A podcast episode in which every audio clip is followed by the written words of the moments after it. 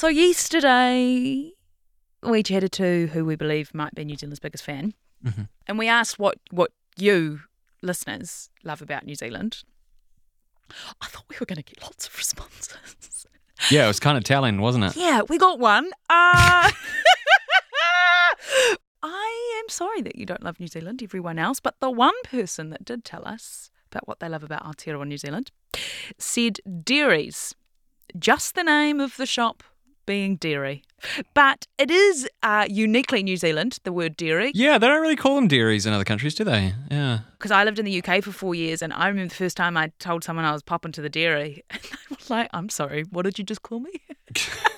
I don't think dairies were really a thing in Paris. What are they called there? Well, I mean, th- they weren't really a thing. Like, I would buy my cigarettes from the cigarette store. I would buy my yeah. meat from the butcher. I would buy yeah. my pastries from the bakery. Um... We could talk about this all day, but um, shall we? I think we're probably getting the eye. I can feel it through the computer screen. So, kia ora, this is Newsable. I'm Emil. And I'm Imogen, and this is what's worth talking about. In her first ever interview since Today F M was taken off air more than three months ago, Tova O'Brien joins us and tells us what was going through her head that day. Also, it's finally here. The FIFA Women's World Cup twenty twenty-three begins tonight. So what should we expect as the Football Ferns face-off against Norway? Hey, great news. Inflation's dropped. A bit. But today, we want to go back to the very beginning and find out how and why this cost of living crisis started. Plus, not only is the football starting tonight, but the Barbie movie is also out. If there's too much going on, are you sick of winning yet? Because guess what? We're going to talk about it. We've got all that coming up in a moment here on Newsable. Newsable takes time and resources to produce. Please support our mahi and visit stuff.co.nz slash support. Tova O'Brien is one of the country's most high-profile journalists. She was a household name during COVID when her dogged questioning in the one p m briefings was about as close as we all got to any form of sports during lockdown. Yes, she's interviewed the president of Ukraine. Her interview with Jamie Lee Ross post-election twenty twenty gained her global attention. She's hosted, of course, her own radio show. And now she is joining Stuff. And Woo-hoo. She is with us now. Hey, Tova. Hey guys, this is my first um, joining of Stuff is with you two, which is terribly exciting. I've been listening to the podcast and loving it. Glorious. Oh, thanks. This must feel a bit different to the last time you were on here. It sure does, yeah. But I'm going to watch my language a bit more and I'm feeling much more elated rather than um, completely and utterly deflated. You're pretty sure uh, they f***ed us. Uh, will be one of the finalists for Quote of the Year, of course. That's what you said live. What was going through your mind in that moment? Can you tell us? I don't really think anything was going through my mind. It was, a, I think it was probably what I said was testament to the fact that it was just a very visceral reaction to the absolute shock and devastation that we were all feeling that day. There wasn't really time to think or to process emotion or, or anything really. So it was kind of, yeah, it was just the ultimate expression of raw emotion. So t- tell us about the new job, Tova. What What is your job title and what's your understanding of what you're actually going to do? Yeah, it's terribly exciting. So the job title is Chief Political Correspondent, which I hope will encapsulate a few of the various different roles which I'm going to be doing. You're very well regarded for your political analysis. So I, I'm curious Surreal. as to whether we can um, we can put you on the spot. Coming into this election professionally now, surveying the state of play, looking at the developments over the past few months, what is your read on the battlefield, I suppose, the political battlefield as of July twentieth? Yeah, it's shifting, isn't it? And I think this week, for example, and probably for the last two years, there's been a really strong focus on law and order and on justice issues, and that's definitely at the forefront. But the economy, I think, is probably the thing that most New Zealanders are also deeply concerned about, and that's where this election's really going to be won and lost. For me, those two things, alongside health with a, a health workforce shortage and all the other myriad issues within health at the moment, those are some of the kind of key things that I'm looking at. I'm pretty worried about some of the culture war stuff, which is permeating the election, some of the um, kind of race baiting as well around the, the fringes, which have been mainstreamed a bit more. But I think for, for both of the Chris's, the major focus will be the economy and increasingly justice. Is there a particular story that has happened this year that you've found yourself being like, far out, I, I wish I was back in the game for that? It really is the day-to-day stuff when you are kind of taking a, a back row seat, having had a front row seat for so long. Just watching the the nuance of of politics from quite a different perspective has been has been really hard, and it's been good as well. It's probably been quite healthy for me to be not so tragically obsessed. Tova O'Brien, thank you so much for your time and welcome to the Stuff Whānau. Woo! Thank you so much for having me. That was just a snippet of our interview with Tova O'Brien. We will be dropping the full thing in all its glory a little later today. We promise you, you do not want to miss this one, so keep your ears and eyes peeled. Barbie movie chat is still coming up later on, don't you worry. But, uh, of course, there is another movie out today that we've not given as much love to. Apologies for that. Anyway, you can find us on TikTok or Instagram. Just search up Newsable N Z, and you can also send us an email, newsable at stuff dot co dot n z. It feels like the Women's Football World Cup has been coming for ages, and it has. It's kind of been like the build-up to the Barbie movie in a sense. But the wait is over because it does start tonight, which is very, very exciting. Yeah, kick-off in the first game is at seven p.m. between New Zealand and Norway. I'll be there. And here now is Sky's Christina Ely. Hello, Christina. Hello, yes, it's finally here. How good. I feel like we've been talking about it for so long, and today's the day, so I can't can't wait. Are you fizzing? Is, is this like Christmas? Oh, it is. These big events are the highlights of your career. You know, you can't top being on the sideline and talking about something so incredible. You know, sport, live sport is fantastic, but also having fifty thousand people around you. I know it's going to be a struggle to hear studio in my ears tonight because those big events, um, they, they bring so much hype and, and nothing ever quite lives up to it. Now, everyone keeps talking about why this is such a big deal. Can you just remind us why this was such a big deal? Well, over the course of this whole World Cup, we'll have two billion people watching it.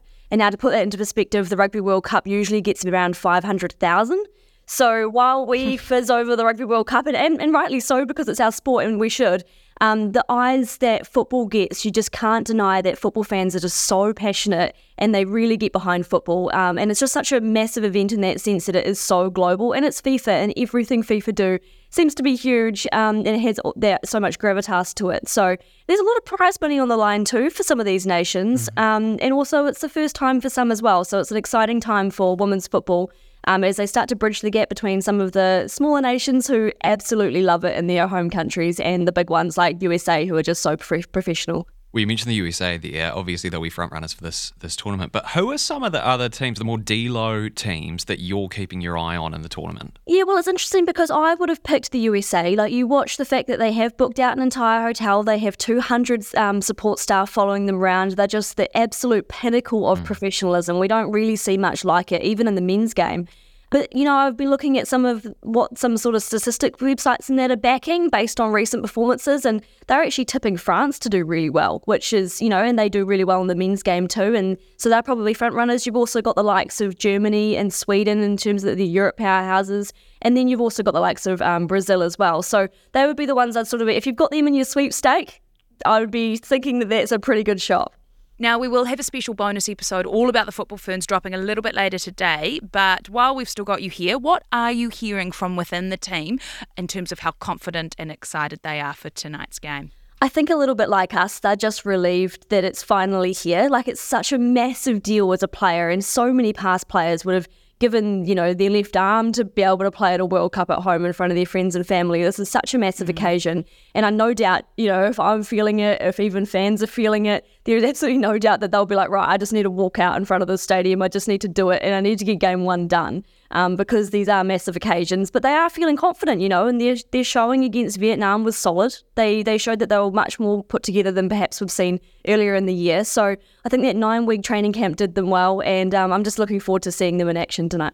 It's going to be a great time, and hopefully it will capture the imagination of the country uh, over the next few weeks. Christina Ely, thanks very much. Really appreciate it. You can watch all sixty-four Women's World Cup twenty twenty-three matches on Sky, or you can stream them on Sky Sport now. And this weekend, Stuff is launching a dedicated tournament hub online. We'll be live streaming twenty-six games, and there's all the on and off field action and drama too. So make sure you get amongst it.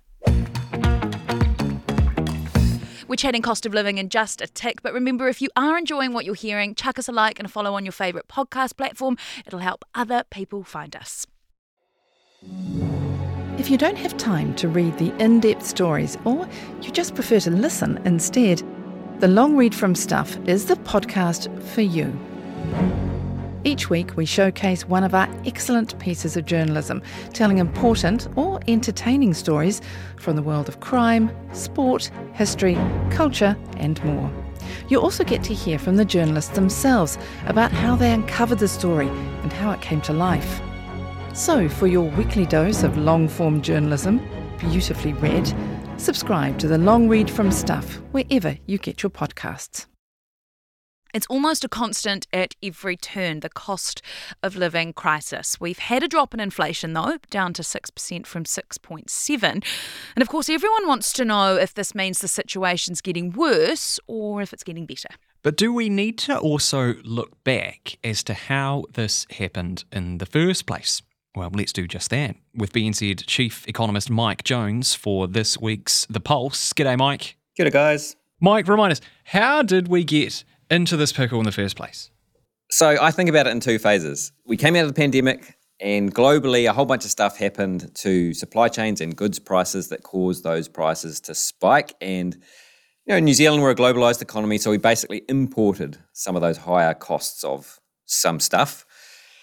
Second phase was about how those higher prices that we imported kind of spread through the New Zealand economy. And as we kind of know, uh, you know, the price of kind of everything went up. It was pretty unavoidable. It was pretty in your face. And that was you know, kind of complex, but also a symptom of the fact the economy was was actually in, in good shape. We probably overstimulated it a little bit, which we've heard about since, and that you know there was a house price boom. People were kind of feeling good about their lot. When prices went up, people were able to pay those prices and also then went to their employers and said, look, I, I need higher wages because the cost of living's gone up and I need some compensation, which kind of occurred because there was a tight labour market, which then enabled people with the extra cash to go and buy more things. And so there was this an element of this wage price spiral that sort of economists worry about that occurred. Um, and, and hence we got cost of living spike or inflation at You know, highs we haven't seen for, for thirty years. We have had a financial crisis or two before. How would you say what we're living through now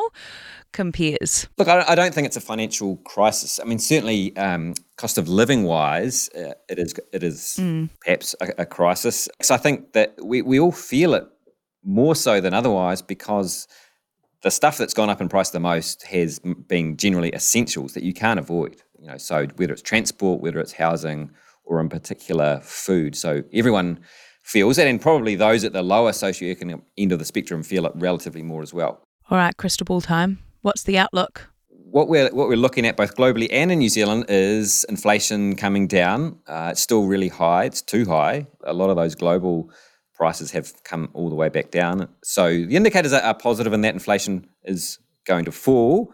But again, you know, inflation's a rate of change. So all that means is prices go up at a slower rate. Prices themselves, I think, are pretty unlikely to go back to where we were, you know, eighteen months ago. But I think that the possible resolution to all this is more on the wage side. So as, as inflation falls over the next couple of years, I guess the hope is and our expectation is that wage growth still stays kind of reasonable. And so what happens is, you know, some of the purchasing power that people lost in terms of, you know, what you can buy with your weekly pay packet gets restored as inflation comes down, but wage growth kind of stays okay. Mike Jones, B N Z Chief Economist. Thanks, guys. Okay, the day is finally here. Who would have thought that one of, if not the most anticipated movies of this year would be about Barbie? I would have, actually. I don't know why I said that. It's twenty twenty-three, right? Well, I love her, so of course I would I would lean into this. She is, of course, Barbie, the doll famous for having impossible human proportions, more jobs than George Santos, and for making Marilyn Monroe look positively dowdy. And Barbie is back. But did she ever really go away? Maria Teresa Hart is a Barbie expert and the author of Doll, which she describes as non-fiction pop culture feminist critique of dolls, doll history, and doll culture. Hello there, how are you doing? Hi, I'm great. Thank you so much for having me. Any day I get to talk about Barbie is a good day. It seems like a bit of an obvious question here, but are you excited and have you been excited about this movie? Let's just lay all the cards on the table. Totally. I am elated. I am just over the moon that this movie is coming out. One thing I found curious about the past few months is like the um particularly in the in the in the women in my life of all ages, the genuine, serious excitement. And this is in, you know, grown women, fifty, sixty-year-old women. Like, wh- what is it about Barbie that ignites this fire? Yeah, well, I think a couple things. I mean, first of all, I think this movie is benefiting quite a bit coming out now because specifically, I think we've had a couple of really lean, tough years with the pandemic, the global pandemic, and we are so starved for playtime and joy. And so we, this movie has come out, and I think it's really given us this opportunity to beam ourselves back to our childhood bedroom and to our toy box or our backyard and really remember, oh, hey, this is what it felt like to play and to have that joyful experience of building this whole world out of nothing. Um, so I think those are kind of the things that are at play when you see all these different women of different generations getting excited about the movie. Which Barbie's away? Great question. I'm obviously news anchor Barbie. You can't say who are we and then say, well, I'm obviously this person. Well, I'm just I'm just helping Maria out. She's only known me for what, five minutes? And Maria's thinking about it. Well, I mean, obviously, if there was a tagline for this Barbie movie, it would be This Barbie Does a Podcast, right? That would yeah, be the, yeah. That would be the yeah. tagline. We're podcast Barbies. Exactly. Podcast Kim. Yeah. Surely she's next on the on the production line. Maria Teresa Hart, thank you so much for your time. It's been delightful to chat. It was delightful to be here. Thank you. I think you're conflating a whole bunch of issues. Don't want to be held to account well, no, on I, what, rising child abuse no, numbers. You can manipulate crime statistics. I, I promised I wouldn't have attacked you about gotcha journalism. Hang into the National Party's no, tagline no, there. That, I think that it would be a resignation offence if I didn't deliver tax reduction. Yeah, that, yeah we're, I'm not worried about it at all. That's, Nothing iffy in there. On. That sits with you perfectly fine. That's what we're, that's what we're focused on. Whatever happens in politics, the weird, the wonderful, the important, the thought-provoking, we got you. Listen to Tova wherever you get your podcasts. I remember my first Barbie. Um, yeah, tell me about her. It's beautiful. My dad got her for me, but I remember holding her. She had like a turquoise or an aqua. I never know the which which which color is which, but I know that they're very similar.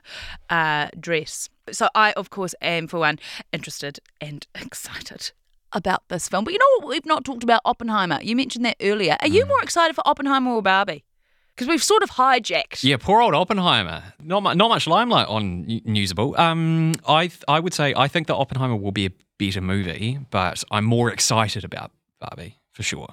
How about you? I think I'm in the same boat. Very excited for Barbie. Mm. Cannot wait for the visual spectacular that it's going to be.